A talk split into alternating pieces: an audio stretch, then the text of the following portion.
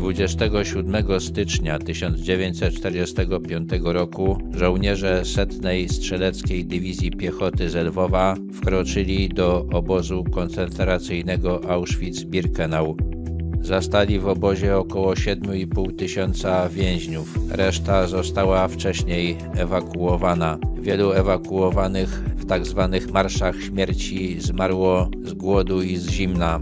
W ostatnich dniach przed wkroczeniem Armii Czerwonej Niemcy wysadzili krematoria, spalili magazyn rzeczy odebranych ofiarom, zniszczyli też większość archiwów. Z tych więźniów, którzy doczekali wkroczenia Armii Czerwonej, pozwolono odejść tym, którym stan zdrowia na to pozwalał. Wymagających opieki umieszczono w szpitalach. Pomimo wysiłków lekarzy zmarło około 600 z nich. Najwięcej w lutym i w marcu 1945 roku. Liczba ofiar obozu wciąż jest przedmiotem dyskusji. Najprawdopodobniej zginęło około miliona 100 tysięcy Żydów, do 150 tysięcy Polaków, 23 tysiące Romów i około 30 tysięcy więźniów innych narodowości.